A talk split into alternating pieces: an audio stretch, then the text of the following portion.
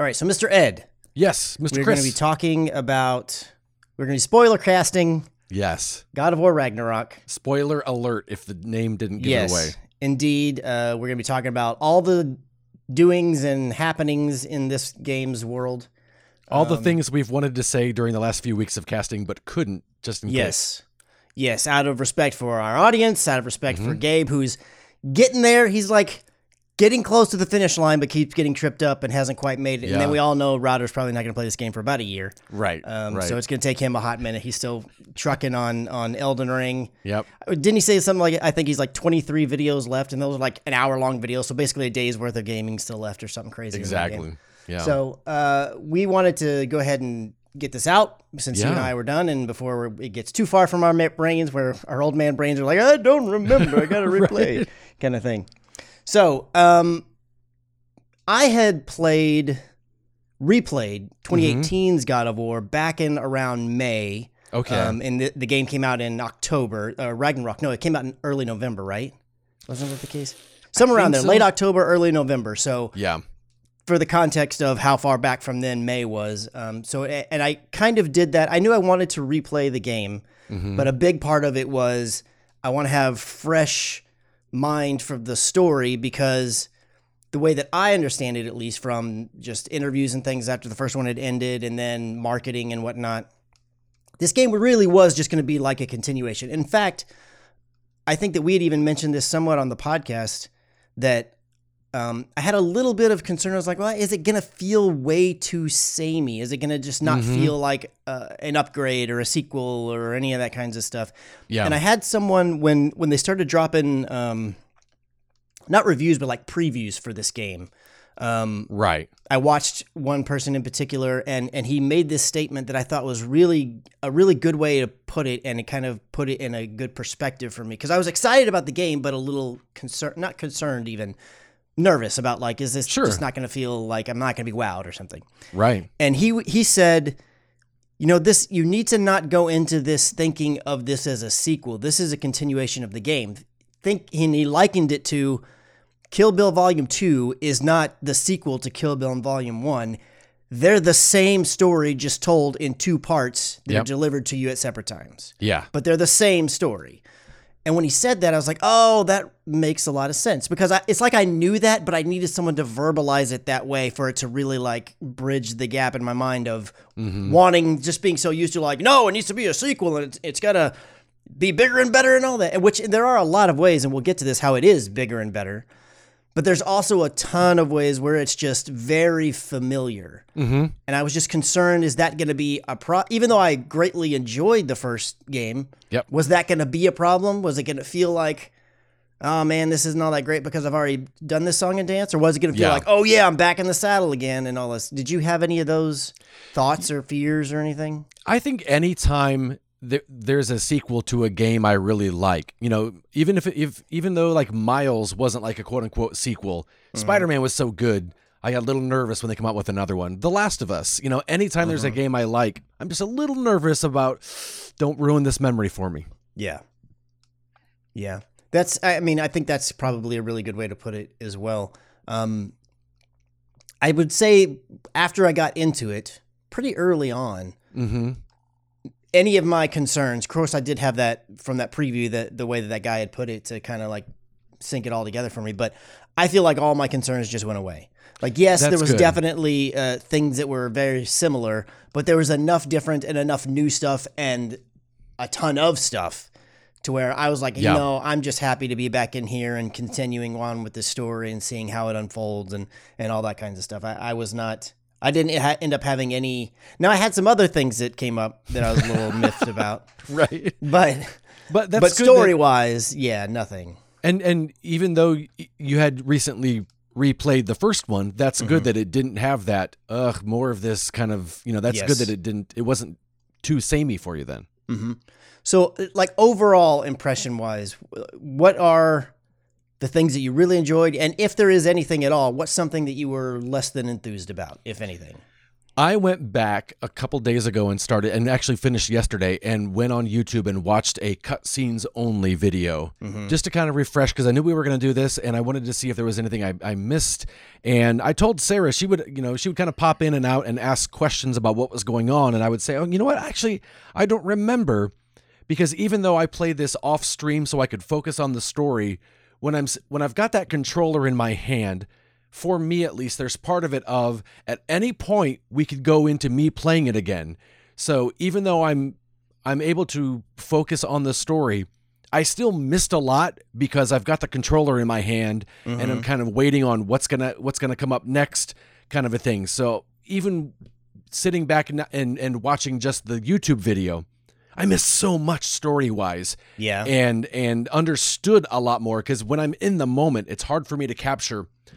Um, and sitting back and watching just the story, I enjoyed it so much more. Even though the yeah. gameplay was fun, I also didn't have the things in the gameplay that I found frustrating, uh, mm-hmm. that I had to deal with. Um, in the first one, when he gets the the the blades, uh, mm-hmm. and there's that big reveal, I all of a sudden felt so much more powerful. And I didn't feel that way with the spear when that came out. And I kind of missed that moment of, oh, I'm so strong. I always felt mm-hmm. like I was playing a little catch up. I was playing, I think, on normal difficulty. I, I it may have even been story. I, I don't remember, but um, I just never had that moment of I feel super strong. I think Gabe mentioned that yeah. uh, as well. Um, I, I'm totally in agreement with that, by the way. I feel like from the get-go, Kratos just didn't feel super strong, and if I hadn't just replayed twenty eighteen, hmm. I probably would feel like, oh, this isn't how it was. Um, and yeah. I don't, I don't feel like in twenty eighteen, because I, I tried to really get, go back in my head. I was like, well, hang on a second. I just don't remember, even though I only played it in May, like it's starting that slow. I felt hmm. like even when I was low level, I still felt powerful. Yeah. And in this one, it wasn't like crazy, like that I felt way underpowered, mm-hmm. but I just didn't have that oomph to my hits and my damage yeah. and everything that I was expecting for the low level people. And of course, as you mentioned, you, you know, building up your, you know, getting, upgrading your weapons and your armor and all these kinds of things and unlocking various abilities and whatnot, you kind of, you, you start to build that up. But even towards the very, it wasn't till like, gosh, I'm talking Endgame that I really felt like I was back to being really, yeah, destroyer of worlds, Kratos mm-hmm. kind of thing. And, and even yeah. then, I still feel like it was a little stronger in, in the first one. And I don't know, yeah. I, I mean, I, I understand, or I can imagine that that had to be like a concern that they had, like, okay, well, you had all this stuff and, and you're still going to have some of this stuff, but we can't start you at like being infinitely powerful. You've got right. to, you know, build, you know, gr- climb the ladder again, if you will. Mm-hmm.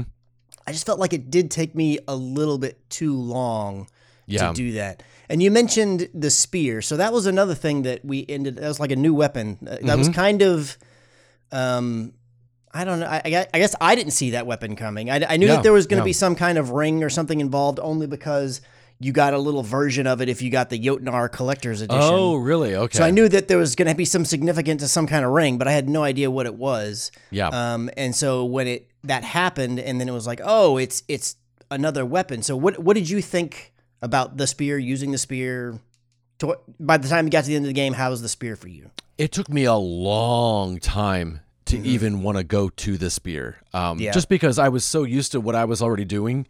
Um. And I've never, in any kind of game, Assassin's Creed or anything, I'm just not a spear user. This mm-hmm. one was a lot easier for me to use than it was in another, like a, uh, Assassin's Creed. Yep. But um, yeah, I thought it was cool. I, it just, for me, it took me a long time to get used to the different abilities each weapon had and switching back. And once I did, I felt comfortable. Uh, it was easy to switch to, but it, it took me a while to even want to switch around, I guess. Yeah. So I... I initially was struggling a lot with the spear, mm-hmm. um, did not want to use it, not because yeah. it, it wasn't, I mean, it was kind of cool, but obviously when you first unlock it, it is the weakest point that it's going to be. Right. I felt like my other weapons were stronger.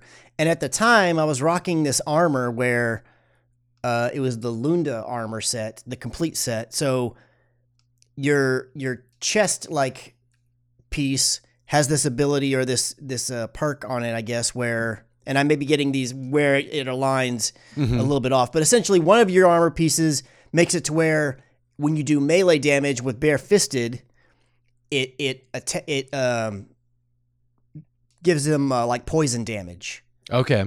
And then the and then the, the gauntlets and or the the I guess waist piece, I don't know, skirt, whatever you want to call it, whatever that thing right. that Kratos is wearing, um, those in combination deal more damage against poisoned enemies. Hmm. So I had this incentive to do a lot of okay, yep. bare-fisted fighting.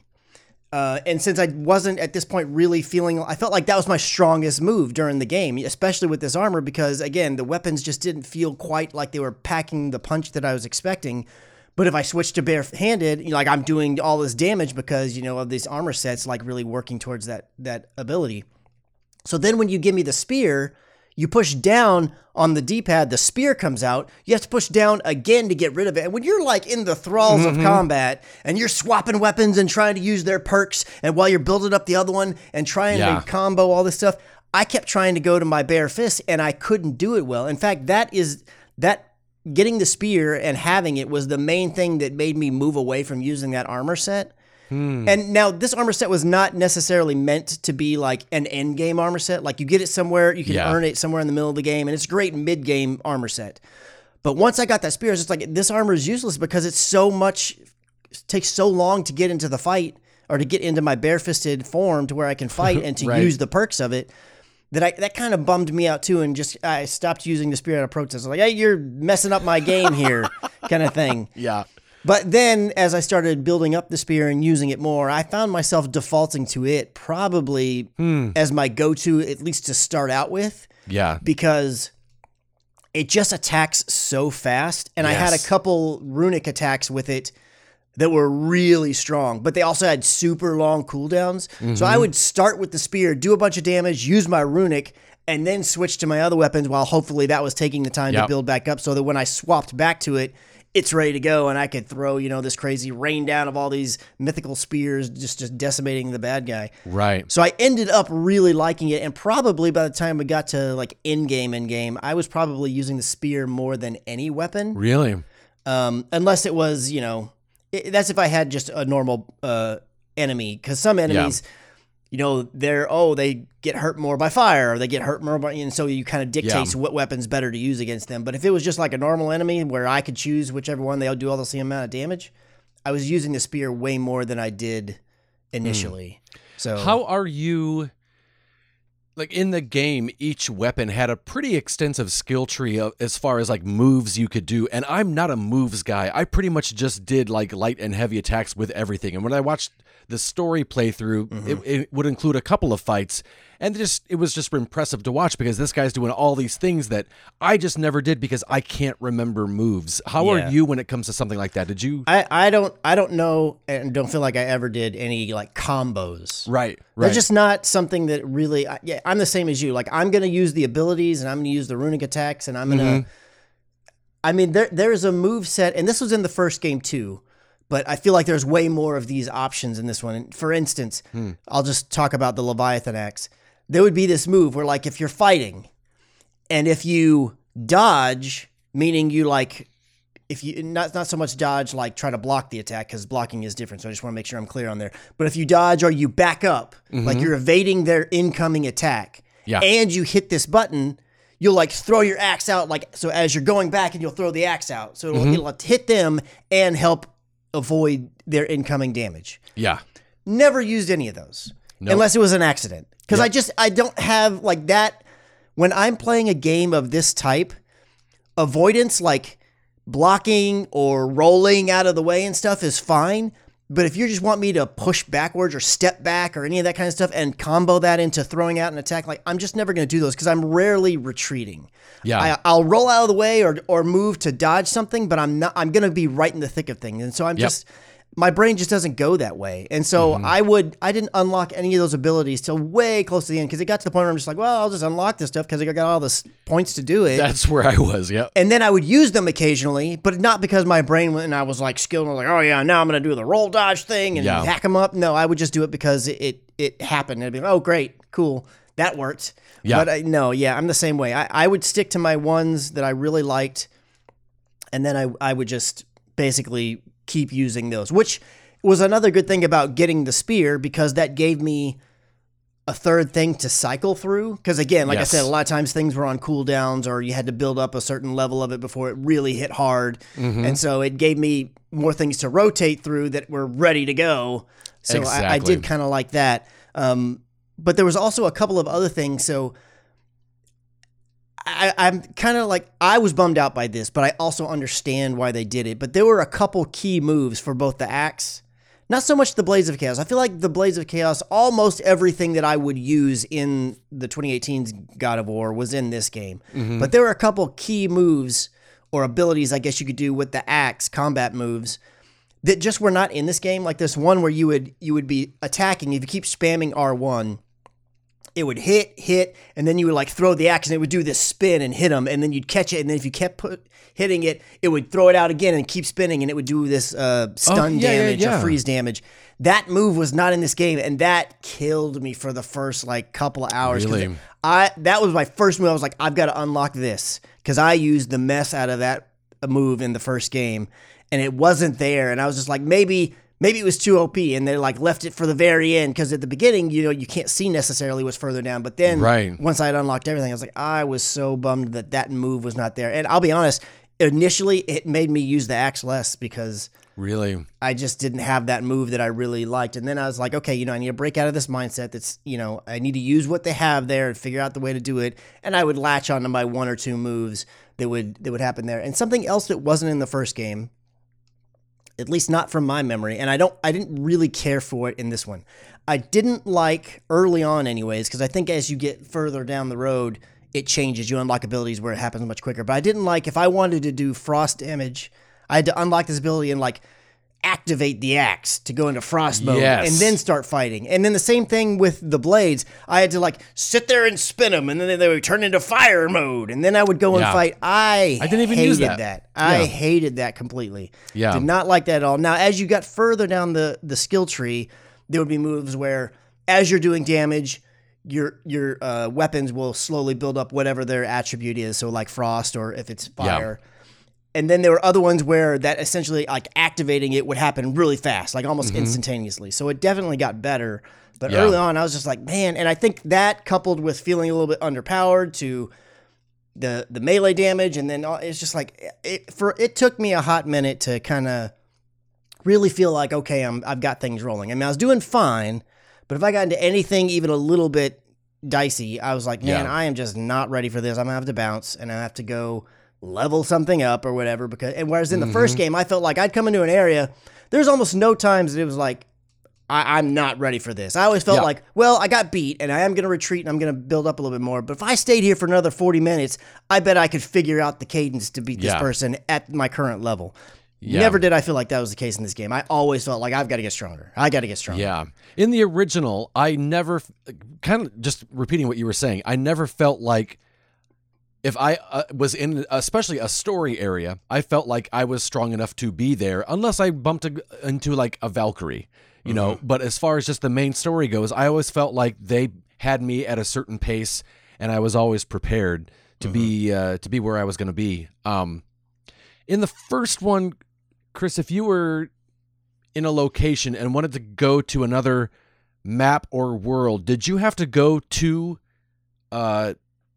a uh, a portal in order to leave, or could you just back out and leave and go to a portal? Because I, I I didn't remember finding, and you had touched on this a little bit in the podcast, man, getting around the map so, as tedious as I did in this one. Um, and that's part of what made me stop after the afterwards. I was like, you know what, I'm going to hang around in the end game and just keep messing around and finding things and collecting things. Maybe I'll get the plat, but just being able to leave an area, kind of like what you had said, finding my way to that portal to get out, I just found that so tedious. I, I just kind of stopped stopped. So from from my memory, because when I when I went back and played in May, I didn't do a lot of endgame stuff. It really was mm-hmm. just to redo the story. So when the story yeah. was done, I, I kind of stopped and didn't worry myself too much about doing a bunch of the extra stuff because I didn't need it. Because I did New Game Plus, so I had all my oh, armor and right. everything, so I didn't need to rebuild up any of that stuff. So I really didn't go off the beaten path very much.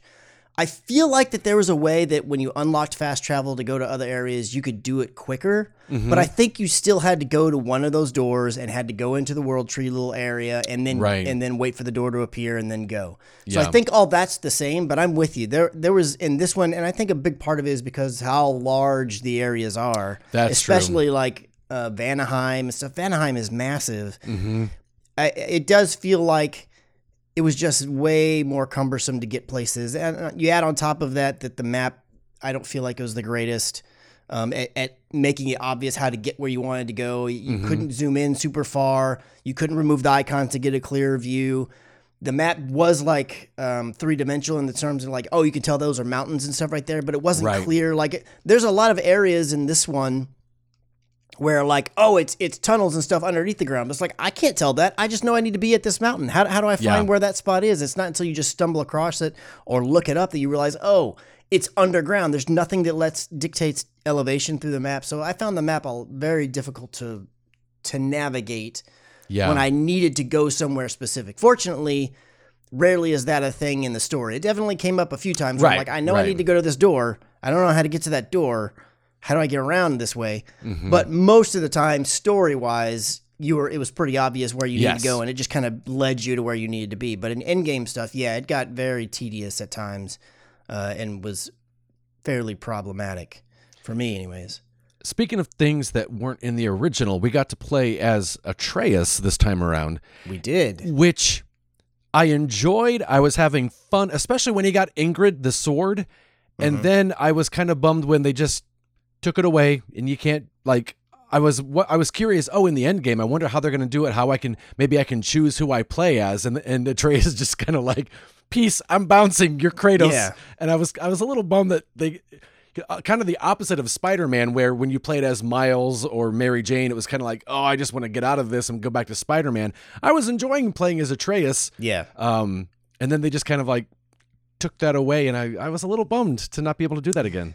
Yeah, so that was something that, at least in, in our Discord and and for some people in our community, were not liking at all the Atreus, play really? Atreus yeah. sections. I actually really liked all yeah. the Atreus stuff. And early on, this is kind of indicative of what we were speaking about with Kratos earlier, I thought I was like, man, I am just destroying these people yeah. as Atreus. Because yep. people were like, in the Discord were saying like, oh, it's just...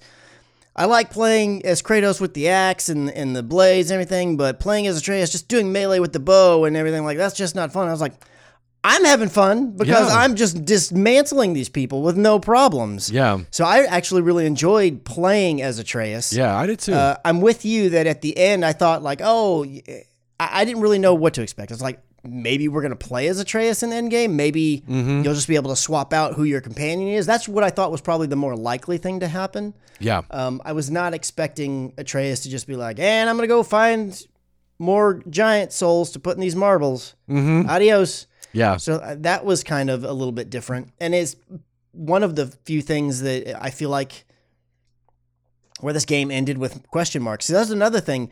So initially, when twenty eighteen came out, you know, Corey Barlog, who was the, the game director for the first one, did all these, like, rounds talking to media and spoiler casts and various things. And he had said, like, essentially, like, hey, you know, nothing's in stone, but the thought is that we're making a trilogy on the out of this kind of thing. Hmm. So once I saw how long this game was, I was like, oh, man, that's that's long. Like, geez. And then as I was playing it, I was like, this is a lot of game. A lot more when you compare it to the first one, and, and like, but then what I was like, maybe this is just going to be it. It's really, they just, they shelved the idea of a trilogy. This is going to be it. So it makes yeah. sense that it'd be a little bit thicker and meatier and a few more things there because, hmm. and I say that because there were definitely a few areas in this game, usually ended up being the Atreus parts, where the game just kind of like, I was like, ah, this probably doesn't need to be here. Like, yeah. I don't need to be playing this right now. Like, mm-hmm. this could this could go away.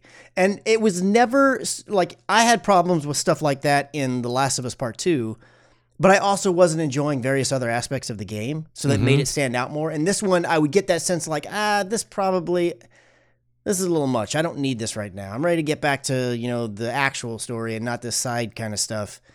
Yeah. But I was still enjoying my time doing the fighting and all that. Right. So, uh, case in point, one of the areas. So, you at this one point you go to, I think it's called, they call it Ironwood. It's it's mm-hmm. Jotunheim essentially. Just what I was thinking of. And you meet Angrboda. I think is how you say her name. I always want to call mm-hmm. her Angrboda. Yeah. But that's not. It's Angrboda or Agriboda or however you want to say it the correct way. And then they have this whole like go off and you f- go hunt or not really hunt, but you go kind of like try to stop uh, Angrboda's grandma.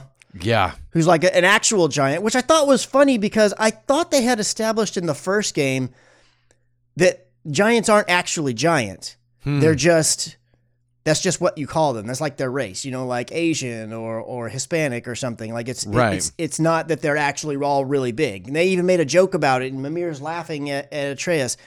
But then her grandma is like massive. Like yeah. she's humongous. Like she's a big fee-fi-fo-fum kind of looking right. giant. And that whole section, I I still don't really know, like, why did we even have to watch that? I mean, other than maybe kind of seeing, like, the torment that Angrboda had to deal with by the fact mm-hmm. that her she's been rejected by her grandmother. And you do get the scene where they put the soul into the snake, which, based on the stuff that I had found, essentially that's kind of like, that's Jormungandr. Mm-hmm. So the world serpent. So I was like, okay, that's kind of a cool tie-in how you, you get that lead oh, okay. into into him. But that whole section, I was just like, I Dude. don't need this. Yeah, I, I'm I'm I'm right there with you because I thought just as a section to play, like it was fun. You're the little people and you're in this giant's world, but mm-hmm. in the big picture, I was like, I I I I'm kind of done with this. We can move on now at any point. Yeah. You know, it's it's cool, but. I, I mean, know. Before you ever even get to that, you have this section. So you go to Jotunheim with Angrboda. You're kind of learning some stuff. All that's neat. I like mm-hmm. learning the stuff in the, about the giants and the little soul marbles and all that's cool. Yeah.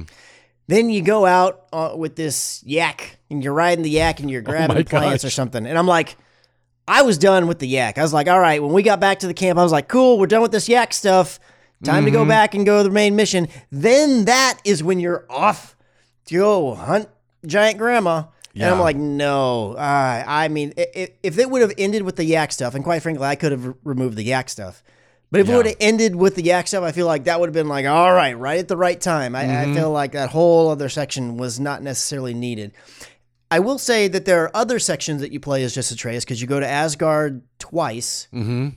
You end up going on this hunt uh, for pieces of this mask that you're trying to find for Odin with uh, Thor and kind of talking with Thor. None of those felt too long to me. No, no. Those all felt fine. I, and I actually enjoyed learning a little bit more about the story aspects and, and kind of going and hunting yep. this mask piece. Those were fine. It was really the Jotunheim one was the one that really stuck out to me as like, wow, we really don't need this. We can yeah. just kill this off. And then other aspects of the story that I thought were a little long in the tooth.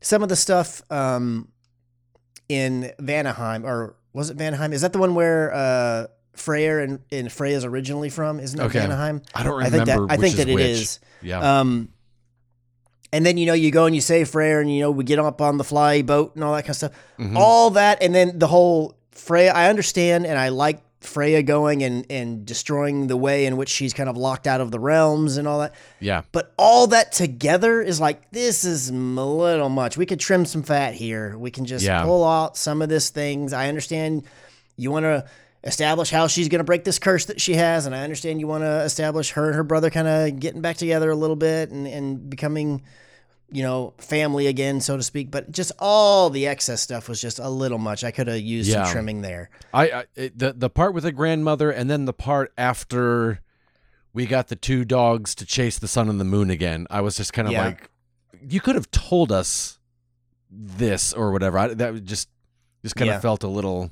Mm-hmm. All right, you know, I I wish I I think I had mes- messaged it to you in a in a private message, just kind of like I wish they had given the Miles treatment to this part, where mm-hmm. you know, kind of trim some of these things, yeah, and I'd have been perfectly fine with it.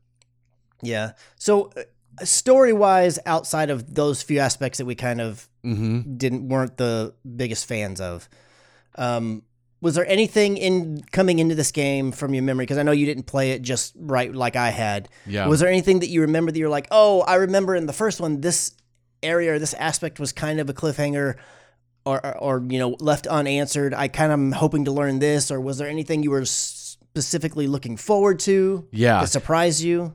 I remembered that Atreus was Loki, kind of like a big reveal at the end. And then as we were getting into it, I remembered, oh, yeah, Kratos kind of hung around, pulled the curtain back, and saw that that uh, mm-hmm. image, the the foretelling of him, you know, laying down, and and and and I, and I, I had totally forgotten that Baldur was Freya's son. I was so glad that they yeah. kind of included that in, in the little recap. Um, and I remembered at the end that Thor had shown up at Kratos' doorstep, you know, yeah. and and that was all I really remembered. So I wasn't sure what to expect. Um, I remembered another kind of a cool thing they showed at the end of the first one was they revealed that Thor's wife was the one that had been leaving the Golden Trail to kind of show them along the way. Kratos' wife. Uh, yeah, Kratos' wife, sorry. Yeah. And I was kind of hoping that they would show who was leaving kind of the white glyphs mm-hmm. in this one. Um, kind of like, oh, I wonder who's leading them around this. I don't know if they did reveal that. It went to above my, my head. To my... that I caught, they did not. And I, that was one thing in this one. In the first game, it was like, oh, this is like a cool reveal about mm-hmm. this thing. Whereas in this one, it's just kind of like, ah, there's just markings everywhere. Yeah. It's just what you know, but we're just going to skip on past. We're not going to talk about it because yeah. this time we really just need it to be the ways for you to know you can climb this thing. There's no cool story beat tied mm-hmm. to that like there was in the first one. So that was, I was with you there when I saw it. I was like, I wonder if they're going to say anything about yeah. this. And to my recollection, and, and that I realized, there was never anything said about it, um, which, I mean, I understand because she wouldn't have done it again without it being right. gold, and then it, it, you can't really, like, reveal it again. Here's this other person who walked mm-hmm. every step. Like, that, it wouldn't have hit yeah. the way that it did in the first one. Yeah. Um, was there anything from the first game that you can recall that, like, was unanswered that you... we're hoping to get an answer to, or anything that no, nothing you that stood out. Yeah, yeah, nothing that stood out. What about was there for you? Was there something that uh, you were looking for to to get an answer on? There, there was a couple of things. Really, um, not not a ton, and some of them basically were answered in the sense that I just wanted to learn more. Obviously, I was super interested in Thor, and we knew that he was going to be in this game, and, mm-hmm. and how that's going to tie in. I was really interested to see how it's going to be resolved between Freya and and and Kratos and Atreus. Like, is yeah. she going to be a main villain of the next one, or is it going to get patched up? Mm-hmm. I was super interested in seeing that. One thing that was a huge, a couple of things. The they both tie into Jormungandr. So when Jormungandr said like that he looks familiar, mm-hmm. I wanted to know how that was tied in. That kind of gets tied in by the fact that he's the one that put the soul of the giant, uh, that's the way that I'm reading it, the soul mm. of the giant into the snake that becomes Jormungandr. So I thought that was kind of cool. But then there was this other story beat in the first one when Atreus kind of comes down with this sickness after they they he like gets all angry and his fire power comes out and then he, he yeah. passes out. And Kratos rushes over to go to Freya's house. And as they're going up the the uh, um, the elevator to go underneath her house to take her in there to hopefully get her to help make him well, mm-hmm. the horn that they blow to call Jormungandr gets blown. Yeah. And Kratos looks back, so he, he's obviously reacting to the fact that he hears the horn. And then Mimir even says, someone's calling the serpent. And he says, and Kratos just kind of acknowledges, like, yep, there somebody is. But he, he doesn't care because he's got his kid. He's really just focused on his kid. They never explain who that, who did that, who blew it, why they blew it, nothing. So I thought there were going to be some answer in this game. Wow. And it was not answered anywhere. Interesting. Not even touched on. So that's yeah. like the biggest hmm. mystery from the first game. They're just like, and at this point, like I know how it all plays out. So it's like, it doesn't, I guess, really matter, except that I just want to know who was blowing the horn, right. who called the serpent, what yeah. did they do and or say to the serpent? Because at that point in time, hmm. as far as you're aware, Mimir's really the only one that can talk to the serpent because he's speaking a dead language that nobody else knows. Yeah. So I was really hoping that that would be answered or something. And also, like you, I was like, man, at the end of this game, it really looks like that prophecy is saying Kratos is going to die. And then when so is he going to die? Like, how's yeah. this going to play out? And then, spoiler alert, which is what this is all about, he doesn't die. Yeah. And for a little I was bit, shocked it, by it that. kind of, it kind of threw me.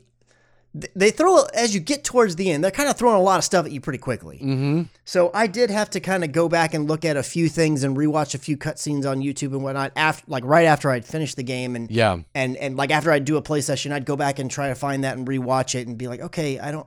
How is this going on? Because it, it, you feel like he's gonna die. Mm-hmm. He doesn't die, and then at the end, when they they find that last mural. He opens it up and you see everything. And then when Atreus leaves, Kratos goes around to the backside of it and there's another mural and you open that up and it's the same thing that was, at least on the far side, is the same mural that was on the rock. Except rather than Kratos being there laying on the ground, seemingly dead with Atreus mm-hmm. kind of like screaming out and then Thor standing over him, that's all been painted over with red and kind of marked out. And then in, over that is a statue of Kratos seemingly in reverence where everybody's like... Right. Really down and, yeah, yeah. And, and like I guess you could say worshiping him or at the very mm-hmm. least paying reverence and, and homage to like, oh, you know, being the person who did all this stuff for us. I didn't realize that was the same. The first part was the same painting from the rock. I didn't realize it's that. Not super obvious the first time you see it, but when you rewatch it, really, they, they go to this angle and you can see the, the part where Kratos is laying back and down on the ground and it's mm-hmm. painted over with red. And then on the other side, oh, because wow. in the mural, It's it seems like Thor's going to be the one that kills him because Thor's like kind of standing above while yeah. Kratos is down on the ground. Um, and so it's been painted over with the red and then the yellow paint used to make the statue of Kratos. And essentially kind of tying in the fact that kind of what Kratos said, but then also Faye kind of going with it as well, that yes, there is this prophecy, but at the end of the day, like your fate is not necessarily written. You can change it by making better decisions. Kind of like when yeah. they went to the Norns, uh, and then in the older games when we were still in the Greek mythology, whenever he went to the Fates, Kratos went to the Fates. It's like, yes, all this stuff is foretold and all this stuff is said it's going to happen. But if you, it, it's they were saying like it's not that we're we're predicting what you're going to do. It's just that you're going to do exactly what we know you're going to do. Like it's yeah. predictable. So we can just predict what's going to happen, but you do have the ability to change it. And Kratos did all those things by doing like he told Kratos or excuse me, told Atreus, he became better. Mm-hmm. He changed. Like he, he could have just killed Thor or, you know, at the very least, like when he had him beat, yeah. he could have just killed him. He could have killed all these people, and he chose not to. He chose to spare him. He chose to be better, and he chose to try to, you know, extend the olive branch, if you will. And he's like, he's only fighting because he was defending himself. But he's like, I don't have quarrel with you. You know, I don't have an issue with your daughter. My son is friends with her. You know, like, this yep. is not what this is about. I'm not going to do this kind of thing. I'm, I'm just protecting myself, if you will. And it ends up being Odin that kills Thor. And mm-hmm. so those things changing makes it to where obviously Ragnarok ends up happening. All the other the realms aren't under the the the fear of Odin and the other uh, other gods that were kind of ruling over them and, and with an iron fist, if you will. Yeah. So I thought that that was really cool how they tied that all around and that, that you did get the answer that he didn't die. It, I will be honest, the first time I go around, I was like, I don't understand how this Dude. didn't go that way. I yep. had to kind of put the pieces together, and I totally missed the first time when he opened that door. I saw the Kratos statue and his its effect on him, knowing that that's how it turned out. Mm-hmm. But it wasn't until the second viewing that I realized, oh, it's painted over the original prophecy that I Faye didn't even see shown. That on the second viewing. Yeah, but and, and it's not super. Wow. So like the the part where you see Kratos laying down on the ground is like by his arm. Like mm. it's it's if you look for it, you can see it. It's clearly visible. Interesting. Which is one thing that's really cool about this game. Um, and gosh, there's so much stuff that we've kind of skipped over. We'll have to get back to. Um, but there's all these little things that you may not pick up on. But then once certain things happen, if you go back and look at it, things become, it's like, oh, we really did tell you this. We did say that. We did yep. put in obvious things, but you don't pick up on them at the time because you're not expecting the things to be right how they go. And then when you go back and look, they're laying the pebbles and putting all the pieces mm-hmm. in right in front of you, but you're just not necessarily looking for it. Yeah, I, I was just like you, where at the end I was confused that Kratos died, and then after the the second watch through, I think like two or three times totally missed it, them talking about just because it's been prophesied doesn't mean it's going to happen. And I'm like, oh mm-hmm. man, they told me this a couple times and I just yep. didn't fathom. And then, you know, as to your point that you just mentioned, it, I, when I, in the very beginning, when Fenrir passes away, which totally, I did not, you know, when, when, when Kratos says, what was the spell you said? I, I didn't even remember that he had said any kind of a spell. Mm-hmm. And then, I, you know, I do remember, oh, the kind of like the twinkles or, you know, Fenrir's soul leaving. But then the second time you see one little twinkle go yep, into his knife, into the knife, didn't even. Yeah, it happens, know. But it's not super in your face. So it's unless not. You're really paying attention, yep. you're going to miss that. Because yeah. when they did that, at first I was like, I don't understand. He's stabbing the he's stabbing the giant wolf in the head. I don't. How is this going to fix it? And then he goes off and I was like, oh, he's putting the soul. Oh, because yeah. oh, at that point you'd already seen the marble stuff. So you realize you're like, wait a minute. Mm-hmm. I do recall that when he when his dog died, Fenrir, that that same thing happened. Is like a piece of it must have gone into the knife. I was the same way. I had to go back and watch it because I didn't pick yep. up on it that that had actually happened. Yeah. Did you uh, when he when Fenrir passed? I don't know, just as a dog person and a dog mm-hmm. owner, man, that hit me. Just yeah. that hit me so. And then when he came back, that hit me yeah. all over again. I was like, oh my gosh, this is amazing. Yeah, yeah it's it's one of those things where um, I I had seen some articles. Like I was trying to avoid a bunch of stuff because mm-hmm. I didn't want to have anything spoiled. But I I'd seen this one article, you know, because I'm looking for news stories for the you know the podcast. Yeah, and I saw this one article, and the headline said something about, man, this game is just not good to people who are pet people. Like, oh, really? A lot, yeah, a lot of, and, and it had a picture of just him and the dog. I was like, ah, oh, geez, the dog's. No. So, you know, I'm just inferring. They didn't say it, but right, I'm inferring, right. ah, the dog's going to die, or we're going to see a bunch of animals get hurt that you don't want to, even though you're killing all kinds of animals, you know, right. you know evil creatures and whatnot. Yeah. Um. So, yeah, so I, I kind of was prepared for it a little bit, hmm. but I absolutely know uh, what it is that you're talking about and what you're... what you mean when you say that. Because, yeah, it's one of those things where if you're... Just like the the entire first game and even this one to some respect, to some respect, I know Gabe's like, it's connecting with him on even another level because he's a father of boys mm-hmm. and a father who has had a rocky past with his personal father, you know, in his personal life, you know, mm-hmm. growing up and kind of thing. So I know all those kind of beats, even though I can sense a lot of them and see them and respect them and have empathy and... And a few of the things I can kind of feel like from my own experiences, I don't hit, it doesn't hit for me the same way it does there. Sure. Similar situation. I'm sure people that are not really pet people are going to be like, oh, yeah, that's sad. Oh, the poor dog. Whereas, yeah. you know, people like you and I are over there like, no, but the dog. You right. know, that thing. Yeah, yep. absolutely. I, I really, and, and, and, and to your point, again, where the first one was, you know, easier for Gabe to connect with because he is a father. I felt like this game was easier to connect with for me because mm-hmm. it was more of, I have a father, you mm-hmm. know, that I, you know, and, and, and had, you know, have that, that connection. And it was easier to go the other way where you're seeing things more from Atreus's point of view, mm-hmm.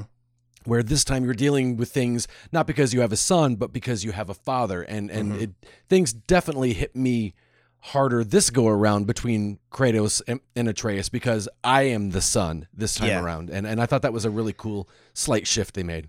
And to kind of tie in with that a little bit, and, and this is one aspect, this one little spot in particular is a big part of why I'm bummed that Gabe is not on this podcast with us, because he has mm. mentioned something to us in our, our chat, minus Tim, because Tim hasn't even started the game, so we definitely don't want to be spoiling anything for him. Yeah. But he had mentioned something about, like, I'm at this point in the game, you know, I just got to, to Asgard the first time. He's like, I'm not liking Atreus' attitude or any of this kind yes. of stuff. Like, he's all being, like... Uh, disobedience and all this kind of stuff. And I was like, I really want to unpack that so much with Gabe, because to me, like, I never got that. Like in the first I game, yes, yes, Cra- like Atreus gets, you know, full of himself and and starts being a little jerk and just like, mm-hmm. I can do whatever I want. And he, Kratos has got to knock him down a peg or two, kind of thing. In this one, while him and Kratos have a lot of the same contentious I- I aspect in in several different ways. We know because we've seen the other side of the story. Mm-hmm. We understand he's really doing all this because he's trying to save his dad. And when he would say things like, when Atreus or, or when Kratos would say, like, you need to tell me what's going on and be honest with me. And he'd be like, I need you to trust me. Yeah. There are things that you don't tell me, didn't tell me, and even things now you probably aren't telling me because you need me to trust you mm-hmm. and that you're doing things for the right reasons. I need that same thing given to me because I'm doing things. And the whole time is, is because he saw that prophecy wall. He thinks Kratos is going to die. So he's trying yeah. to do anything he can to make it to where Kratos doesn't die. Whereas in the first game, he's just being a little, garbage piece of a kid, you know? He's like just, he's, he's just being, he's being a like, kid. Exactly, yeah. yeah, he's he's being a kid that's just, you know, being rebellious and kind of wanting to do his own thing, thinking he knows better. Whereas this mm-hmm. one, the difference is, at least from his perspective, he actually does know better, because he doesn't know that until later on you find out Kratos had actually seen that piece of the wall, but he had no idea. So he's trying to be his dad's savior, whereas in prior, you know, it was the other way around kind of thing. Yeah. So I, I, I just, I want to hear Gabe expound upon that so much and see like, which, and maybe by the time he gets to the end of the game, it, his opinion will change on that. But I just want to ask him so bad, like, oh, explain what you mean. Because yeah. I, I thought, I, I really dug the way that Atreus was handled and, and the way he yep. carried himself and everything he did in this game. I feel like, of course, this is, this is kind of an obvious statement because he's older and a little bit wiser, but I feel like he had his head on right the whole game. Of course, he's still getting deceived and there's pieces of the puzzle he doesn't see. So, but I feel like with the information he has at hand, he made a lot of great decisions. Mm-hmm. Whereas the first game, you know, he's a young kid and he's not making any good decisions. He's making yeah. all, other, all he's, he's just doing stuff just to do it because he thinks, you know, I'm a god, I can do what I want. Right. You know, all yeah. this kind of stuff. So yeah. I thought that was cool that this, in this one, he, he, he really, I, he felt really smart to me. I felt like he yeah. was making it the best moves that he could with the information that he had at his hand. I really wish uh, at the Game Awards that Atreus, Sonny, whatever his name is, would have won yeah. over Kratos. Mm-hmm. Because I feel, yeah, Christopher Judge has a great voice, but the performance, and it's not just him, it's d- directing and the writing, it seems fairly one note to me. Maybe two. He's either being very serious or shouting, Atreus, no! Where I felt like Atreus got to really just ride an emotional roller coaster and, and just all over the place. And I, I, I really, I, I was a little bummed that he didn't get a little more recognition. Uh, yeah, it's good to be nominated, but I felt like he did such a good job. He had to go through a lot and play a lot. And, mm-hmm. uh, and, and, and so I definitely props to, to that little guy. Um, I had and, seen, of course, I don't have it pulled up at the moment, but I had also seen a lot of talk about people who were like, man, I, I wish the actress who voiced Freya would have been nominated yes. too. Yes. Yeah. Th- there were so many wonderful performances in this. And and maybe maybe if they'd had a supporting role, then maybe Atreus or Freya would have would have gotten a nod. But there were so many performances. Thor and Odin were so much fun. I when they were on the on the the screen, I just loved it. The guy that played yeah. Odin was such a delight to watch. So real quick, Danielle Nicole Basutti, mm-hmm. I think I want to make sure I'm giving her a proper shout out because I, I know what she looked like, I know her face, but I was like, ah, yeah. why can't I think of what her name is? And clearly, yeah. I'm butchering her last name. um, but yeah, so that let's let's transition now into the new people that we got to see mm-hmm. and and a few more things. So I, I'm with you. I initially did not like Odin at all. Yeah, like when when we which one thing so the introduction of being introduced to Thor and Odin, mm-hmm. I thought was cool how it was a callback to that dream sequence that you have yeah. at the end of the first game, kind of in the post game of the first game. Mm-hmm. I thought that was really cool that it was essentially the same thing, and then you just get to see where that picks up when he actually goes inside. Yeah. I thought that whole exchange was cool, and then Odin shows up, and it's not as though I was expecting him to be bigger or more menacing than Thor. Mm-hmm. I mean, I expected him to be a smaller guy and, and all that kind of stuff, but I don't know, the minute he started speaking, no disrespect by any means to the actor or anything like that, but I just, it just wasn't in my head what I thought. Mm. I was like, this is Odin, who you've spent the entire last game hyping up as this big menacing, right? Not not menacing necessarily in, in like size, gargantuan size per so much, but just like yeah, all father, all the knowledge. Like, mm-hmm. I just it just didn't feel intimidating to me, and yeah. I, I didn't even get the sense of like, oh man, you're a slimy guy. Like, oh my gosh, like I just got like. This just seems like someone mm. you just walk uh, across the street and like, oh, there's a person trying to sell me another sword hilt. Nah, quit bugging me today, guy. Yeah. I just was not impressed with, with Odin at all initially. Mm. Thor, absolutely. I loved yeah. his character design. I loved the voice. I loved all that stuff. I thought that was a great, really awesome take on Thor. Um, but then somewhere along the way, I can't put my finger mm. on exactly when it happened. Maybe it was the first time we get to Asgard, because I know you don't deal with Thor a ton. I mean, excuse me, uh, Odin a ton before that. But I really came around on Odin. Yeah, I really enjoyed the way that the actor, and I, I I'm blanking on all these names. I he was Richard on like Schiff, West Wing Robert or something, Schiff? wasn't yeah, he? Yeah, he was in the West Wing. He's done, I mean, he's done a lot of stuff. Right. But, but yeah, I, I I did enjoy his take on it and how he was doing it. And I, when you know, and I don't know a ton about Norse mythology, but one of the things yeah. that I do know about Odin from the game and from my little bits that I have explored about Norse after the first game, his whole like crux is he, he wants knowledge. He just wants mm. knowledge. He wants to know as much as he can, know everything. He wants to be able to prevent Ragnarok and prevent his death, and he needs all this knowledge to figure out how best to do that kind of thing. So when I saw how they were playing Odin, I was like, oh man, like you can see the manipulation and the conniving and mm-hmm. the, all that kinds kinds of stuff. And I started to really appreciate the the the way that he was being presented with this actor and his look, because he because when mm-hmm. I wanted someone that was kind of intimidating in some respect, yeah. it made more sense the more that I played. It's like, oh my gosh, I'm more intimidated by him yeah. not knowing what I can trust than I am if he was kind of brooding and like this yep. big, huge presence kind of thing. So I, I, I yeah. that was me coming around to realizing, oh, the way that I wanted it was absolutely wrong. They made the right decision. Mm. This is played correctly. They got the right guy, the right voice, all that kinds of stuff. I absolutely yeah. came around on all that kinds of stuff. Do you, th- how much of what he told Atreus do you think was true as far as, is, do you think that's, is actually how he lost his eye?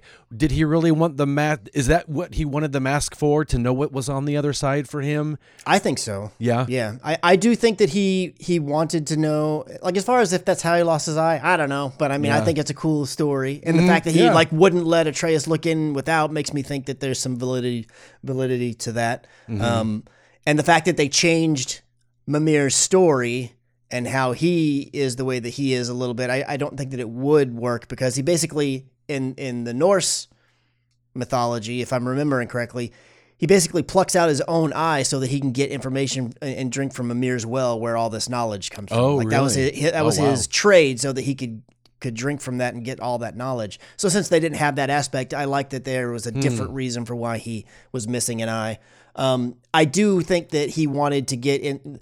whatever little bit that he got from there, he knowing that there's knowledge, and the fact that Loki could sense like, oh, there's like knowledge or truth behind this. I do think, knowing Odin's character of just wanting as much knowledge as he can, it makes, I believe that he truly did think that I need what's behind here. I need this mask to be complete, and this kid can help me get there. And absolutely, the minute this kid gives me what it is, I think he'll, I'll just get rid of him. Like, he's yeah. just expendable. I just want the knowledge. So I, I feel like all of that was legitimate, but clearly, like the rest of the time, saying, oh, you know, you're a, you're free to go. You can do whatever you want. You're not a prisoner here. Everything, like, he wasn't, but the whole time Odin just mm-hmm. was pulling the puppet strings and making him do what he wanted to do, kind of thing. He was yeah. not at all of his own free will. He was, he was being controlled, even though he didn't realize that he was, kind of thing. A lot of times, especially during a boss fight, I'm so focused on the fighting and what mm-hmm. what's on cooldown, whatever. I don't hear a lot of what is said during the fight. Mm-hmm. Did you pick up on the final fight with Thor, and I can't remember now if it was his wife or his daughter, just because of the time we live in and current events, some phrases stick out to me. And Thor, it's again, it's either his wife or his daughter. He says, "You keep my wife's name out of your mouth." And I was, I oh was no, like, I didn't catch on what that. It, Did did they put that in after? Did they? Was it just a coincidence that, of course, now we all think yeah. of, of Will Smith, but yeah. as soon as he said it, I was like, how did I miss that the first time? And when did they put that in? yeah, I no, I, I did not. I did not catch that. That's that's kind of crazy. Which, by the way, I really liked his daughter's character. Did think it was a little weird that she warmed up to Atreus way faster, considering that Atreus and Kratos basically killed both of her brothers. Mm-hmm. I was like, well, you're really kind of warming up to Atreus pretty quickly here. But outside of that, I really liked her character. And I, I didn't did I didn't know Thor had a daughter. Yeah. You know, so I was like, okay, that's kind of cool. And then I liked that it seemed like her and Atreus were kind of getting along and, mm-hmm. and, and whatnot. Um, so I, I enjoyed that interaction. Thor's wife mm-hmm. thought it was kind of crazy how she just really kind of just flipped the script pretty quickly at the yeah. end. Yeah. So that makes me think that, like, maybe that was all on a front to begin time. She really, she just wanted to get out of this, but she had to put on the front of, you know, yeah. like, of, you know, I'm the, the good Aesir and all this kinds of stuff. So I thought that was interesting how they did that. Yeah. So I, I guess the, the kind of the last big thing that we need to get to is Tyr, mm-hmm. which you find early, you kind of uh, free him from his prison, if you will, early in the game. Um, and then he's with you back at the hub, which is Sindri's mm-hmm. house for this game, for all, the vast majority of the game. Yeah. Um, just he goes out on one mission with you when you go to Alfheim, I believe. Yes. After you you free him, you get back to Sindri's house, you go to Alfheim one time, he goes with you, but he pretty much doesn't ever go out on another mission mm-hmm. or anything with you. Um, and what did you think about the whole tier thing? And you can lead into the twist of the tier thing. And, and what, what were your thoughts on, on all that stuff? Yeah. And it, what's funny is that upon the second watching, I was really looking anytime tier was on the screen to see if there's any kind of a hint they dropped, just the smallest little nod or wink. I didn't pick up on anything. No, as far as a hint, or because of course you don't want to play your hand, but mm-hmm. I thought, man, is, is someone going to say something that he'll have a reaction to, or just a, a, a look?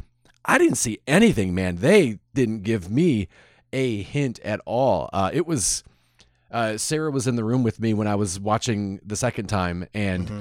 it it floored her, and she had only watched the last three and a half hours of this yeah. video I was watching. Um, It was uh, it was a cool twist. I really liked it. I, I um, and I was it made me all the more happy to that I stuck around in the end game long enough to free Tyr, the actual mm-hmm. Tyr, from his prison. So that was kind of cool to see. I did wonder if Tyr was always Odin from the get, or at some point did Odin swap him out and put him in this other prison mm-hmm. where we found him? I'm not sure, you know, if, if when when Tyr if Tyr was always Odin, or if at some point there was some sort of a switch just because we left him behind so often. But I thought it was a, I thought it was fun. I, I enjoyed it. So this was the one aspect for me that the game of the game that got spoiled. Really? Prior, pretty oh, early no. on. Um, I was looking up some video on how to get past some stupid puzzle. Yep. I remember and, you warning me. and I I finished the video. When you finish the video, there's other videos down below that you yep. can, suggested videos, like as this one's finishing out, not necessarily the ones that pop up on the screen, because sometimes that happens too. But this video I was watching, it it some of them, like, they kind of explain the puzzle, but then other ones, like, they just, like, I just need, like, a do this, do this, do this. Like, I, mm-hmm. if I needed to figure it out, I would just stay in the game and figure it out. It's like, I'm trying to progress here. I'm trying to finish yeah. out this thing, this one stupid, squishy, you know, throw the axe through the whoosh, whoosh, whoosh, whoosh puzzles. It right. annoy the crap out of me. So I was like, oh, come on. So I saw I saw these other ones. I was like, okay, I think I know what this one's happened, but I'm just going to check out a couple of these other ones to see if they're more clear on what mm. needs to happen. And then I saw one, and it was Tyr sitting on the ground, which from the thumbnail just looked like when you find him in that room. Yep. But I happened to read the title, and it said something about, I don't remember exactly, but it said something about um, the real Tyr or something oh, like that. And I was no. like, and I was like. And I scrolled away real quick, and I was like, but I thought about it, and I was like, oh, I was no. like, I bet this is a fake Tyr. This is Odin. Mm. So I, I, I didn't expressly tell me, but I was able to, just from that one little reading that sentence, wow. surmise. Because even, again, from the picture, wasn't obvious. Because it when you actually find him and save him, he's in the big, uh, the frozen area, and it's yep. all, like, cold. And from my memory, I was like, this does not at all look like the area that was on that thumbnail. It looked mm-hmm. like the warmer tones of the mine where you f- actually find him. Yep. So from the picture, I wouldn't have gotten it. It's just the way that the, the headline was worded made me think, I think this Odin, um, excuse me, I think this Tyr is not real. And my only thing that I can think is that it's Odin. Now, there are some things that you that he does that I knew, now that I knew this, I was really? kind of trying to pay, or I didn't know it, but surmised it. I was paying more attention to various things, and you oh. put some pieces together. So one thing, and this I actually didn't know until I was watching some stuff after the game, because I didn't have, this is one of the times when I didn't have subtitles on. Mm-hmm. Usually I do, but yeah. I didn't this time. But when you're playing the game, if you have subtitles on, it spells his name T Y R, mm-hmm. but after the game, when you find the real Tyr, it's T, and there's an accent on the Y and the R, so that you can oh, tell that from really? visually, you can tell, like, the real Tyr has the accent, the wow. fake Tyr doesn't. Of course, I wouldn't have picked up on that more than likely, even if I had subtitles on, but I didn't at right. all, because so I didn't see that. Um, something else that they say is at one point, whenever Freya goes back there with you, um, Tyr refers to her as Frigg at one point. Yeah, yeah. And that nobody ever called her that except for Odin. Oh. So everybody else calls her Freya. That was like a, a thing that he called her. And, and I don't remember what her response to that was, like if she picked up on it. I don't remember mm. being super obvious, but I remember picking up on that, like, oh, that's different. Nobody's ever called her that. Interesting. Um, it totally went then, over my head. There was one other scene, or there was some scene where uh, I think it was Sindri or somebody makes mention of, oh yeah, Tyr, he slept in the broom closet or he slept in the closet or whatever like mm-hmm. that. I'm like, oh my gosh, it's it's kind of crazy or whatever. But that closet is the same one where Odin escapes out of and appears. So he was probably going oh. into there when he was sleeping, and that's when he was going back to go doing his Odin-y stuff. Interesting. So th- there was a couple little things like that. Uh, th- when they went into, when they had saved him and they took him into that area where you're seeing behind the shrine, you're seeing the big prophecy thing and the big sand world is what I would call it. Mm-hmm. Um, and watching it, he makes mention of something.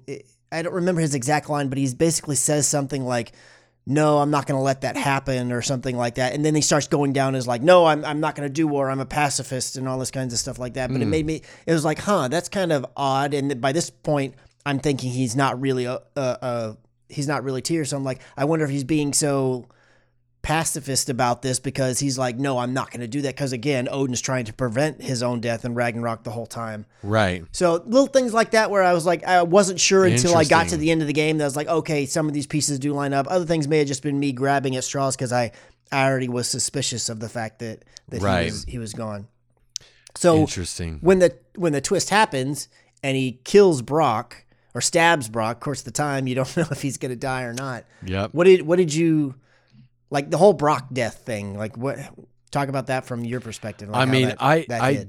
did not expect it at all, and I uh, I really, I mean, I, I loved Brock and Sindri before, but man, just the whole backstory of Sindri bringing Brock back to life and Brock not having a soul and all that just yeah. made it so deep, and and again. Sarah was with me watching the replay, and and she and she just couldn't believe watching this. And then she said, um, "How do they know each other?" And I said, "They're brothers," and that just made it. She just, she audibly gasped and was like, "Oh, oh yeah. no!" You know, and just amplified mm-hmm. just the uh, uh, you know, kind of again. I wish Gabe was here because I don't remember what conversation it was in, but I remember Gabe saying that Brock was his favorite character. Yeah. And I remember thinking, well, and, don't get and, too close to him. Yeah, from the last point that we talked to him about where he was in the game, like he's not gotten to that sequence yeah. yet. So yeah. I'm I'm kind of interested. And, you know, coupled that with, like, because I'm the same as you. I, I mean, I, I love Brock and Sindri. They're, they're dynamic. Them, when they were individual, once they, you know, mended their relationship and got back mm-hmm. together, the back and forth between the two of them. Brock is absolutely very brash, but he's, I feel like most people have a person like that in their life where they're like, oh my gosh, you just kind of like, yeah. You, you feel like at times, like, I just can't with how this person's doing this, but at the same time, you can't help but just find that mm-hmm. a bit endearing, the way that they're doing things, and, and, and know that they'll, at the end of the day, they're going to be there for you, kind of thing. Yeah. Um. And, and I just personally find a lot of his lines and things funny. Yeah. Um. So when they went to go create the spear, and I wasn't right away putting two and two together with why Sindri was so anti, I know I need right. to go talk to the lady, which ends up being this mermaid, mermaid cat person. Mm-hmm. I don't know exactly how right. you say what it is. The Forge? Was that yeah. it? Yeah. Um. But I thought it was so cool how when you get there and then Mimir ma- mentions the line about like, oh, she doesn't see or she's not acknowledging you because you don't have a soul, which he yeah. didn't say it that way. He's like, seems like she'd only be talking to someone, and he kind of puts two and two together of, of what that's all about. And honestly, like you were mentioning before um, about the the moment with Fenrir and, you know, as being a dog owner and all this kinds of stuff. Um, but I think...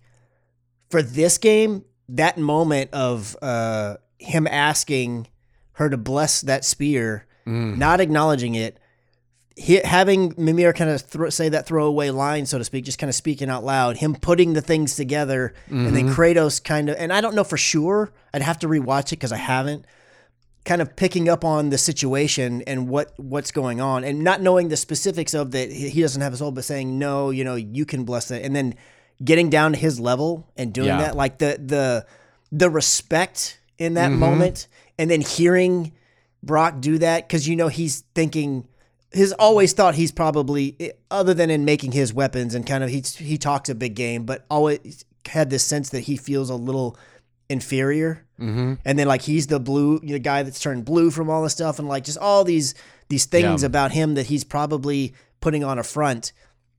And have Kratos bend down and respect him that way, and, and ask him to bless it, and then giving that, like that moment, Ugh. I had to stop playing. I had to, really? I had to, yeah. I, had to I, I had to finish it, and then I had to go to the menu for a minute, because that, that moment hit me harder in this game than almost any moment. And I had the whole Fenrir dog thing and all these kinds of right. things too, but I I loved yeah. that moment. So when mm-hmm. when the Brock stabbing happened, and I'm like, all right, Freya, keep doing your widdly hoos and make the, the sparkles come out your finger. Make him bring bring him homeboy back. Yeah. And then when he didn't, and then he says the line, he's like, I know what you did to Sindri. Mm-hmm. He's like, and I forgive you on that.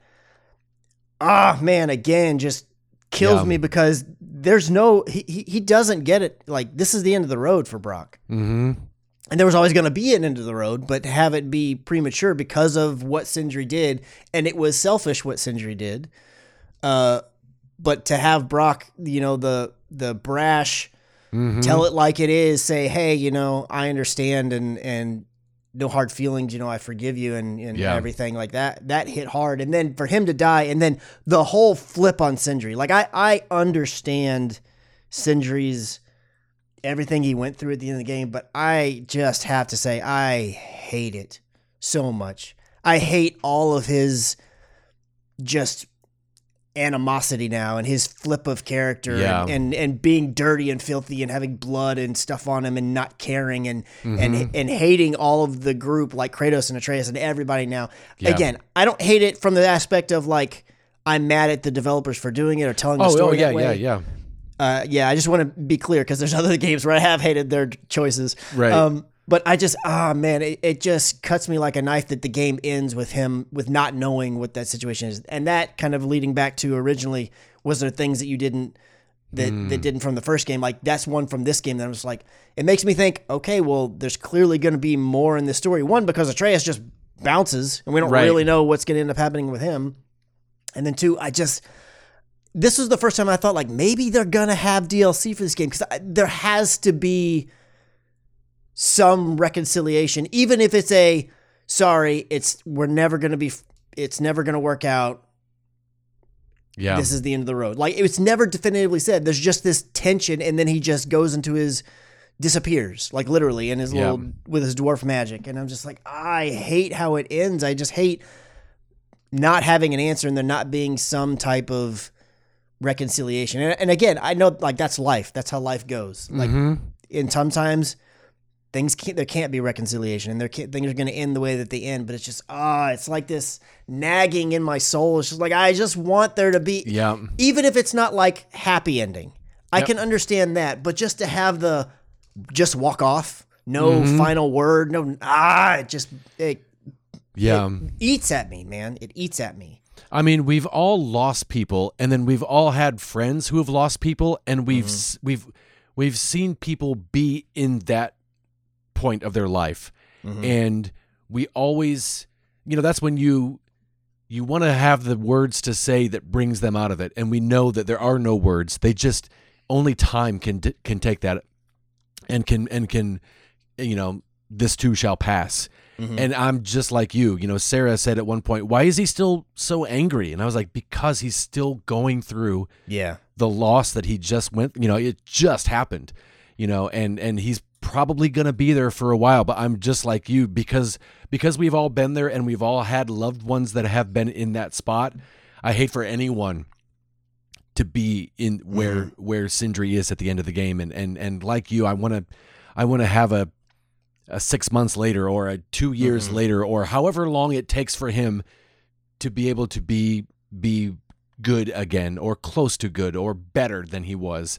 Yeah, um, yeah, because because it's it's like I I liked seeing him go through the. T- this is going to be a, a weird way to phrase this, but I liked seeing him go through the torment of losing Brock. I liked yeah, seeing yeah. the change in his character of like he's all dirty and everything, and he's not caring because the most important thing at that moment, you know, his family was gone. But what, what I really wanted, and again, they're going to handle it how they handle it, whether it comes up in whatever the next story is, or or we get like a some kind of D L C or something that helps wrap this up. Maybe we never get anything. I, I don't just like the fact that I still don't know who blew the horn and called Jormungandr. Maybe we right. won't get an ending. But I, what I really wanted was to see him go through this, and then I wanted him to see...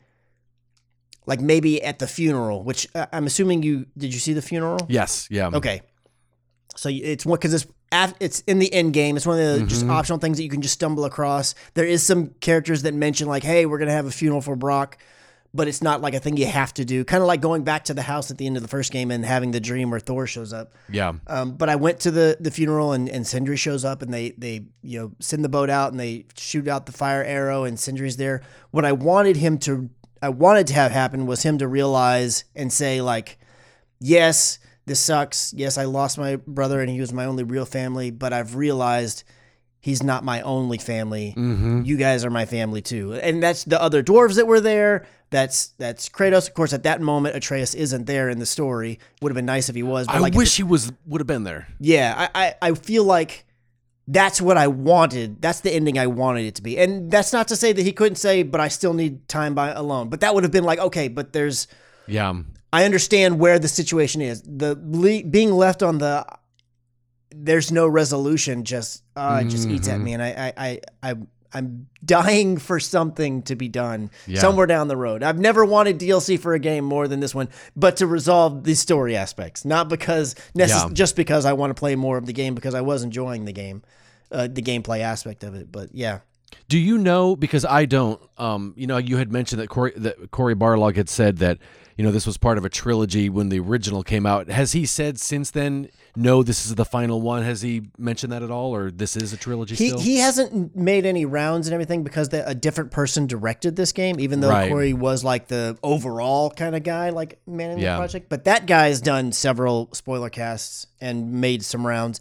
And I've not talked or I've not uh, watched all of them, but I've watched a handful of them. And I, I feel like I don't remember what his specific wording was, but I feel like he said something about when they were talking about making the game um, about how like, oh, we realized like that this is going to be the end of the story. This is the end yeah. of the Norse saga, if you will. Okay. So I, I feel like this is the end. Now he may, and, and he did make mention, he said, um, in one of the spoiler casts, he was saying, like, once you find the real Tyr, and then as you're going around the world, like the real Tyr, you just run into him. He's at different areas looking at oh, various really? things yeah. and doing stuff. Yeah.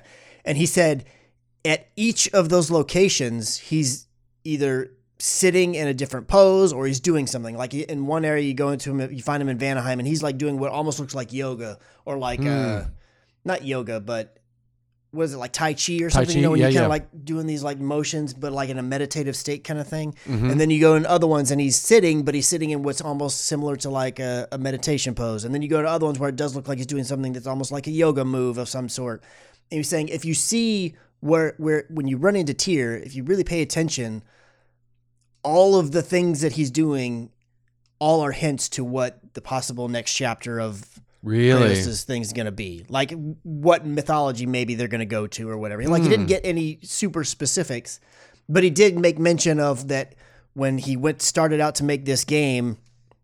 Corey said, "Okay, you're gonna take over the the the the direction of this game." He's like, "And I'm only gonna give you three things that have to happen." He's like, "Ragnarok has to happen." Mm. Uh, Odin, I think he said Odin. No, uh, Brock had to die, which wow. he, he knew that. He's like, Brock has to die. And there was one other thing. Oh, he said uh, Atreus has to leave at the end.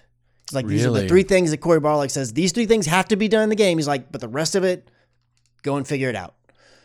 I thought in, the, in some point in the game, they had said Ragnarok wasn't a person, but kind of like an event. But wasn't that like the big monster that was at the, wasn't that Ragnarok? Yeah, no. So Ragnarok is the, Ragnarok essentially, if you want to, not if you were like verbatim translate it out, but essentially Ragnarok is equivalent to the word apocalypse. Right, right. So, but the guy who's at the end, that's Surtur, who, who, you know, they, they stab the swords into, and he falls down there. And he would always say, I am Ragnarok, because essentially oh, when Ragnarok gotcha. happens, he shows up and destroys Asgard. Like, he's the main thing because he plunges his sword into Asgard and, and right. destroys it all. So he even says the line, I am Ragnarok, but it's not that he hit the person is. Okay. Ragnarok is the event. That's what I thought. Okay. But the event happening brings Surtur, who destroys Asgard. So essentially, like in, in the in the Marvel movies, when you watch uh, uh, Thor Ragnarok, mm-hmm. Surtur shows up at the end of that, and he's like, I am Asgard's doom. It's kind of the same thing. Okay. It, but in this game, he was saying, I am Ragnarok. Not like that that was his name. He was just basically yeah. saying, I'm the the embodiment of this event happening, kind of thing. So, can we... um. Just real quick here, I wanted to throw in, you know, there, there, we had mentioned parts that we thought, oh, it could have been trimmed, you know, we didn't really need sure, that. Yeah. There is a part that probably could have been trimmed, was not necessary, but man, I had so much fun in that bar fight. with Oh, the, yes, with Thor. With Thor. That yes. was so I am, much fun. I am totally with you. Like, that was, I mean, I guess you could say it showed the whole... Between her, uh, him, and his daughter, like, oh, right. you know, you promised you wouldn't, like, you could say some some relationshipy building stuff, but yeah, yeah. I'm with you.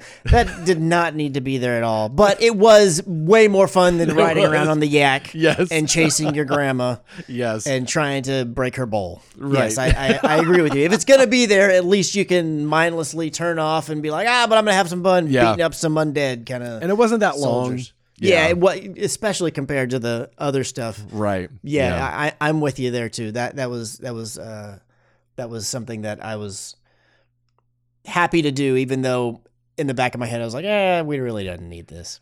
So at the end of the day, Chris, how do you feel about this one compared to the first one? Do you like it as much? Is your how do you if you could go back in time and remember after you finish the first mm. one, can you compare the two? I, I think I still enjoy the first one better. Yeah. Um, that's not to say that I dislike this one. I feel like it it it it really is. I still feel like that's the, probably the best way to put it. This is really like a volume one and a volume two. They're mm-hmm. one story. The, the both pieces need to be there to tell the story. But the first one, I feel like, had a little bit of that Miles to it, where it's mm-hmm. like it felt... the right length, everything felt right. All the story beats, all the stuff. You did have to backtrack, and you did end up going back to areas at certain times, but they all felt like they make sense. They didn't feel like fluff.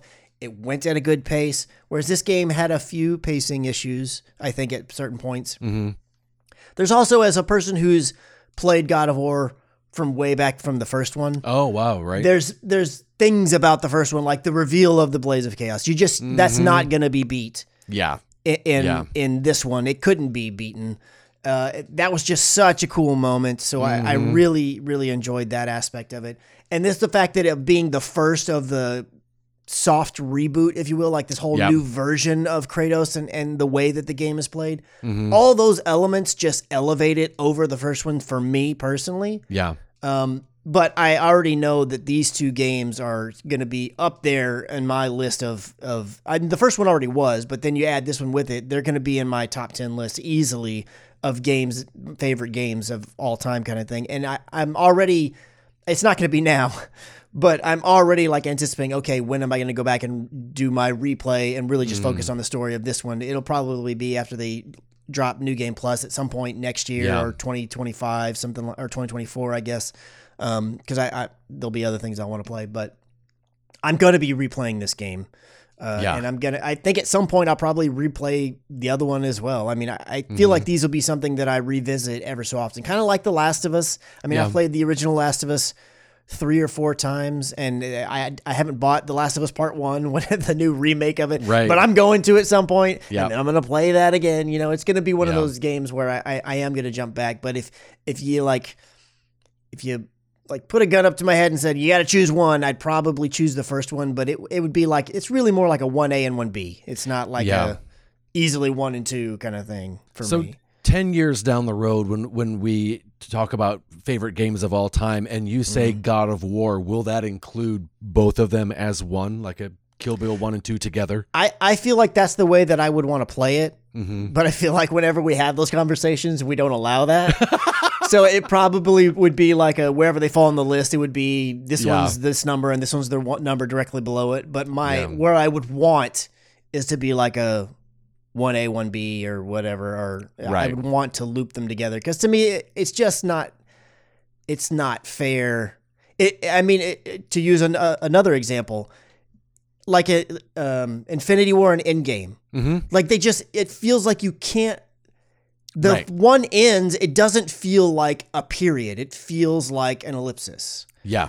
And you could kind of say twenty eighteen does feel like a period because you did complete the task, but it's very obvious that there's more to come and that mm-hmm. you've been hearing about all these characters and Odin and all this, all these other threats. It's like, it just doesn't feel like a period. It feels like an ellipsis. Yeah. So uh, to me, that makes them go together. Whereas like a, a, Uh, Metal Gear Solid one, two, and three, like they all feel distinctly different. Like yeah. they're they're their own story, and they all they don't necessarily like pick up directly where the other one left off, kind of thing. Like I, I just feel like it's if if any game you could make that decision or make that that kind of case, and I think there's probably mm-hmm. a, a handful where you could. This is definitely one of the series where I feel like these two games you could say like they really belong together as one entity rather than a part one and part two What's or something. The- Wasn't The Lord of the Rings originally all one book, and then we broke it into Fellowship of the Ring, Two Towers, Return of the King?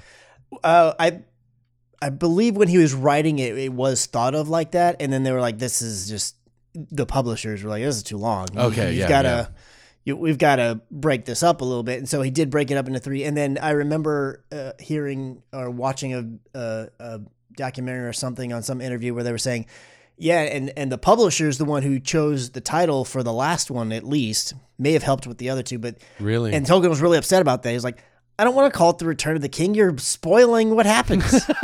Like, why right. why are we doing that? I don't right. want to call it that kind of thing. So, yeah, there's definitely some things about that that yeah. probably were not his preference, but yeah. ended up being that way.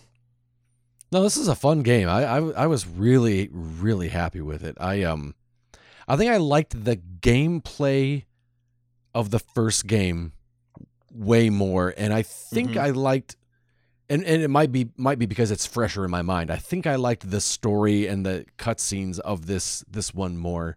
Mm-hmm. But like you say, it's, it's, it could just be one game because they don't, like a lot of times sequels will really remember this part and remember that part, where this one, it just kind of seamlessly, like you, like you were saying, they don't, you feel like you don't need to because it's, it, it is part of the same story. You don't have to mm-hmm. consistently remind people of what happened yeah. because it just happened. Yeah. Yeah. It's a good game. I yeah. mean, it's, it's, it's probably, which I haven't played a ton this year, but it, it's, it's easily my game of the year. Mm-hmm. I didn't play Elden Ring, so I can't, I can't, but you really. played Horizon. I did play Horizon. Uh, yeah. but this, and, and while I really enjoyed that game, and am going to play the recently announced D L C for that game, mm-hmm. uh, whenever it finally drops. Um, but I just, I, th- this story's, the two together, like it's just a really special story. And it's so yeah. crazy because I feel like I said this when we were talking after twenty eighteen came out too. It's like the God of War games, the mainline games, one, two, and three, there's a ton of other little sub games like they were on uh, the P S P and, and various mm-hmm. other things as well that t- are canonical and tie into the lore. But they were fun games, but they were really like mindless, just like mindless games. I mean, yeah. they were just hack and slash. You just do the, th- do the thing and that's it. There was no real, I mean, there was a story to it. There was a story happening, but it was a one note, Mm-hmm. just angry Kratos going to kill all these people. Like, it's yeah. just what it was. There was very few elements of like, oh my gosh. I mean, it was kind of sad when you learned that he got tricked into killing his own family, and that's why his skin is white, because it's their ashes on his being mm-hmm. cursed to be on his body. Like, there's definitely story aspects that are cool in it, but for the most part, it was just very one note. And it's like, I I, I never would have thought they could have redeemed yeah. Kratos and his story and made it something to where I'm I'm over here thinking in my head, like, shoot, is this one of the best video game stories ever told kind of thing? Yeah. And it it totally is. And so it's just, I, I'm blown away with what they've been able to do with it. And part of me is almost like, shoot, regardless of what they do next, if they go to a different pantheon or whatever, it's like, man, maybe we should just end on the highest of high notes, you know? Right? I, I kind of don't like that because I've got these questions that I need answered, or yeah. would like answered.